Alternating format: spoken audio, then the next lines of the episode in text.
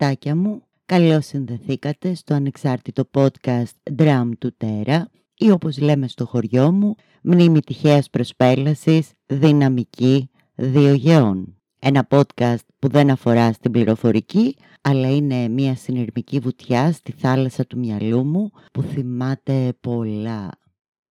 Αχ έρωτα, έρωτα, τι μου έχεις κάνει; Μια στιγμή δεν ησυχάζεις, μέλι και φαρμάκι στάζεις, έλεγε ο Γιάννης Πάριος το 2011.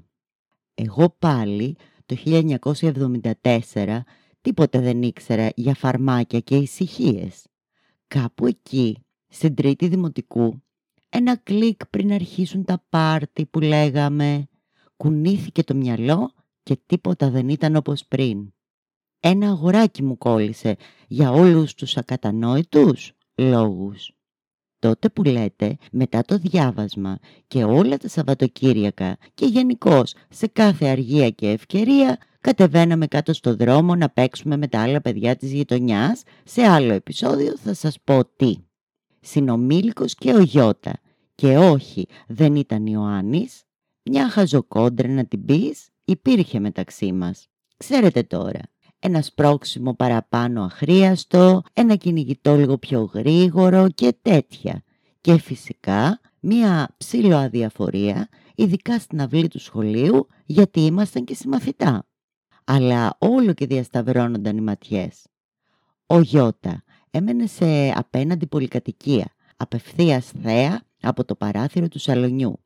Στο δικό του το σαλόνι το γραφείο του. Ανοιχτή πάντα η κουρτίνα του. Η δική μας πάλι, τραβηγμένη μεν, αλλά λευκή, ημιδιάφανη, τύπου σαν να μην υπήρχε. Παρόλα αυτά πήγαινα προσεκτικά, άκρη-άκρη, τείχο μεριά και χωρίς να την ανοίξω έκλεβα ματιές. Ότι πίστευα αλήθεια πως δεν με έβλεπε. Αλλά φυσικά, μία, δύο, εικοσπέντε, φυσικά και με είδε και άρχισε το παιχνίδι. Σηκωνόταν τάχα μου καλά μπορεί και αλήθεια, να ξεμουδιάσει μπροστά στο παράθυρο. Καμιά φορά άνοιγε και την μπαλκονόπορτα και έσκαγε μια στάλα έξω. Τραβιόμουν εγώ πίσω από τον τοίχο και καλά. Και όλο αυτό μέχρι να ακουστεί η φωνή της μαμάς. «Τζένι, τι θα γίνει, θα διαβάσεις καθόλου, όλο διάλειμμα είσαι». Βλέπετε, το δικό μου γραφείο που ήταν στο δωμάτιό μου έβλεπε σε άλλη μεριά. Κράτησε αυτό το κρυφτούλι τρία χρόνια. Βεβαίως. Ήταν το άτομο που προσδοκούσα να μου ζητήσει το πολυπόθητο μπλουζ στα πάρτι.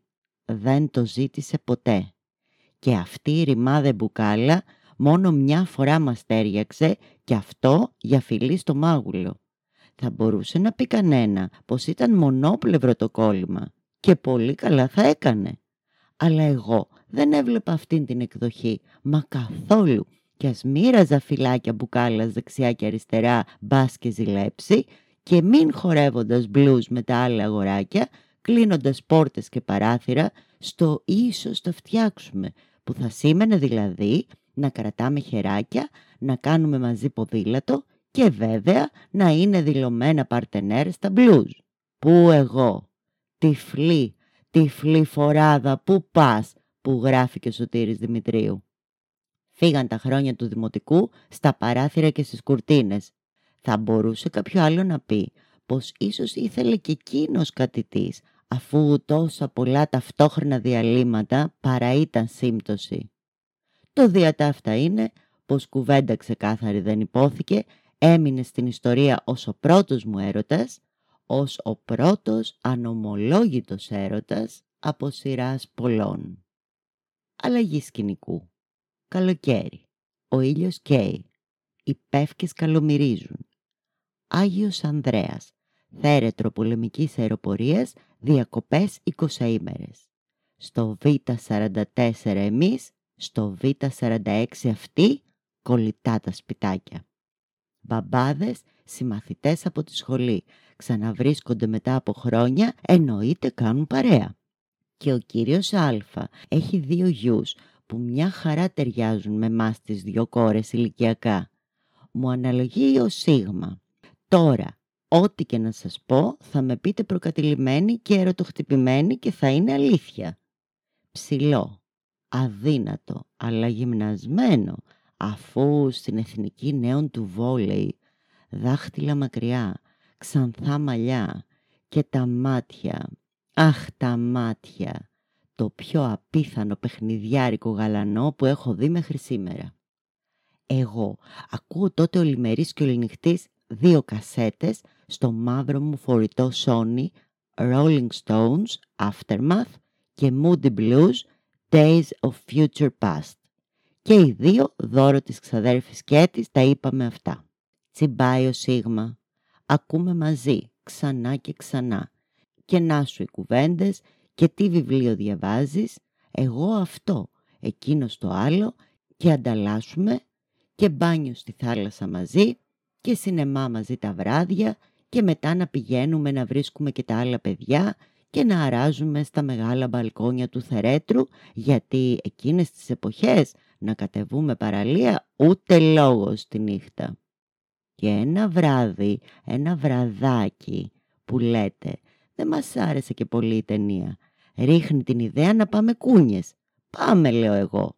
Δώσ' του κουβεντούλες και γελάκια, ήρθαμε και λίγο πιο κοντά, να ένα φυλάκι, να και δεύτερο και σχεδόν ποτέ δεν ξαναείδαμε έργο παρά μόνο αν άρεσε και στους γονείς, οπότε έρχονταν και αυτοί και άρα δεν μπορούσαμε να την κοπανίσουμε.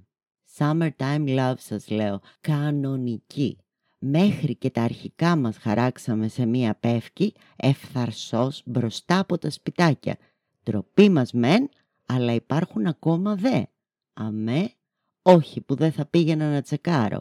Σας χρωστώ τη φωτογραφία για του λόγου το αληθές με την πρώτη ευκαιρία. Αλλά το 20 τελειώνει. Και εμείς κανονικά ανταλλάσσουμε τηλέφωνα σταθερά να θυμίσω και θα μιλάμε και θα βρισκόμαστε αφού θεωρούσαμε πως οι γονείς θα συνεχίσουν την παρέα και θα έρθει στο πάρτι μου το Σεπτέμβρη οπωσδήποτε. Απολογισμός.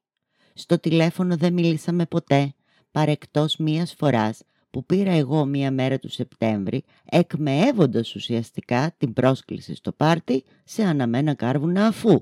Οι γονείς δεν συνέχισαν την παρέα ever again. Στο δε πάρτι τα είπα στο αντίστοιχο επεισόδιο. Πλήρης αποτυχία και καθόλου δεν ήθελε να είμαι εκεί. Στερνές γνώσεις, όχι απαραίτητα με χρονολογική σειρά και εννοείται σε βάθος χρόνου. Πρώτον, οι καλοκαιρινοί έρωτες λέγονται καλοκαιρινοί και κυριολεκτούν και γι' αυτό είναι έντονοι, απίθανοι και καταπληκτικοί αφού ένθεν και ένθεν τα δίνουν όλα σε υπερθετικό βαθμό με την πίσω σκέψη πως δεν θα υπάρχει συνέχεια. OK, okay, OK. Okay. Το ακούω πως υπάρχουν και εξαιρέσεις. Εγώ πάντως είμαι στην πλευρά του κανόνα. Χρόνια τώρα. Δεύτερον, να εμπιστεύομαι το ένστικτό μου και να μην εθελοτυφλώ ελπίζοντας όταν καταλαβαίνω πως they're just not that into me σε παράφραση της χαριτωμένης ερωτικής ταινιούλας και δεν πά να θέλω εγώ. Τρίτον, όταν οι στερνές γνώσεις σου έρχονται στα 47, οι εμπειρίες έχουν μετατραπεί σε κολλήματα με σαφή τάση επανάληψης. Αν έχεις διαβάσει και λίγο ψυχανάλυση, τις ονομάζεις μοτίβα. Σε έχεις ήδη αγαπήσει με τα όποια μειονεκτήματά σου, τα οποία προσπαθείς να μην επαναλάβεις, οπότε συνευρίσκεσαι με άτομα που δηλώνουν ξεκάθαρα πως σε θέλουν και πολύ μάλιστα και υποτίθεται πως αυτή η τακτική θα δουλέψει. Χα! Δεν ξέρω τι κάνετε εσείς αυτάκια μου και πολύ θα ήθελα να το μάθω. Ξέρετε, μήνυμα στο Instagram κτλ. Εγώ πάντως ονόμασα το κόλλημα επιλογή, οπότε κοιμάμαι ωραιότατα τα βράδια, ζω στο έπακρο τη ζωή μου την ημέρα και έχω και έναν ταλκά να σκέφτομαι ενίοτε, αγναντεύοντας τη θάλασσα ή ενώ βρίσκομαι στον ηλεκτρικό Κηφισιά Ομόνια και Τούμπαλιν. Από τότε δε που μου ήρθε η ιδέα του podcast, πάει και ο ηλεκτρικός γιατί έχω γράψει ούκο λίγα επεισόδια εκεί μέσα. Λέω να κρατήσω το αγνάντεμα μιας και προσδίδει περισσότερο δράμα στο concept και γιατί εν πάση περιπτώσει πόσες ώρες θα διαβάζω πια πλάι στο κύμα ή θα γνωρίζω κόσμο ή θα τρώω ή θα κοιμάμαι. Σας είπα και σε άλλο επεισόδιο, εδώ είμαστε problem free zone και έχω μελετήσει και κβαντική, αλλά άλλη φορά θα σας αναλύσω το σκεπτικό αυτό. Για να ολοκληρώσω τους ανεκπλήρωτους έρωτες των μαθητικών μου χρόνων σας οφείλω ακόμα δύο-τρεις. Ο εσωτερικός θρήνος για τον Σίγμα δεν κράτησε πολύ. Αχ, αχ, ξέχασα. Πού να σας τα λέω; Τον ξαναείδα τυχαία έξι χρόνια μετά. Κανονίζουμε καφέ στην πλάκα, τον πίνουμε, τα λέμε, με συνοδεύει ως τη στάση του τρόλεϊ φιλελλήνων και κυδαθηναίων γωνία. Αποχαιρετιστήκαμε με το πιο απίθανο φιλί, διάρκειας περίπου τεσσάρων ωρών, από Κίνα που έχει σπρισμένα χείλη για τις επόμενες δύο ημέρες και δεν ειδωθήκαμε ποτέ ξανά. Μέχρι τον COVID που ως συνήθως θυμόμουν διάφορα και χαιρόμουν, τον έψαξα στο facebook και τον βρήκα και βγήκαμε για ποτό και τα είπαμε. Χωρίς φιλή. Πάμε πάλι. Ο Σίγμα ξεχάστηκε γιατί ερωτεύτηκα παράφορα τον Τζιμ. Τον Μόρισοντε. Πιο ανεκπλήρωτος έρωτας δεν θα μπορούσε να υπάρξει αφού δεν ζούσε κιόλας να πεις. Αλλά κοιμόμουν και ξυπνούσα με τη γνωστή αφίσα και βιβλία γι' αυτόν διάβαζα και όλη την ποίησή του απ' έξω ήξερα. Λίγο πιο δίπλα κολλήθηκε η γιγαντοαφίσα των Police, λατρεία της αδερφούλας ο Στίνγκ. Βλέπω εκεί τον ντράμερ Στιούαρτ Κόπλαντ και τον αγαπώ κι αυτόν. Ζούσε και βασίλευε αυτό το γλυκούλι. Να μην ξεχάσω και τον Μπράιον Φέρι. Άλλη φορά θα σας εξηγήσω πώς ταιριάζουν όλοι αυτοί μαζί. Υπήρξε και ένας Εμίλιος που χαλβαδιάζαμε με μία κολλητή στο Λύκειο. Βγαίνουμε double date, φέρνει και ένα φίλο του. Το αντικείμενο του πόθου μας αποδεικνύεται χαζοχαρούμενο και μηδενικού ενδιαφέροντος, ενώ ο φίλος του μια χαρά πανέξυπνος και με πολύ χιούμορ. Κάναμε μια φασούλα της μίας φοράς, φυλάκια και τέτοια και γεια σας. Κάποια χρόνια μετά τα έφτιαξε με την κολλητή και παντρεύτηκαν σου λέει. Άκου τώρα. Μην νομίζετε πως τελειώσαμε με τις ελεύθερες πτώσεις του έρωτος.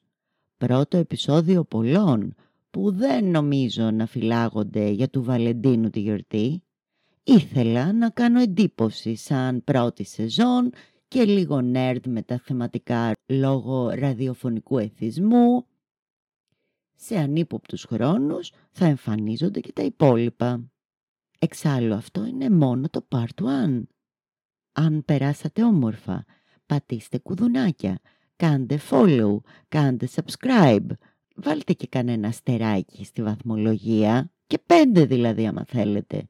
Κάντε ό,τι μπορείτε και πείτε το και σε άλλα αυτάκια. Spotify, Apple, στη διάθεσή σας και Instagram στην περιγραφή να μου στέλνετε τα μηνύματά σας και εκεί θα βλέπετε και φωτογραφίες συνοδευτικές των συνειρμών. Ήταν το εντελώς ανεξάρτητο podcast Drum του Τέρα. Ραντεβού την επόμενη εβδομάδα. Φιλάκια!